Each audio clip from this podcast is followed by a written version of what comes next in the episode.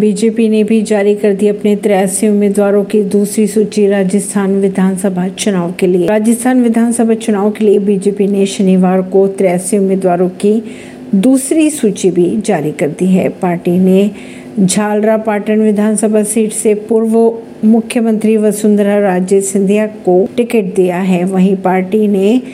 अम्बेर से सतीश पूनिया नागौर से ज्योति मिर्धा बीकानेर पूर्व से सिद्धि कुमार व सूरजगढ़ से संतोष अहलावत को उम्मीदवार बनाया है परवीन सिंह दिल्ली से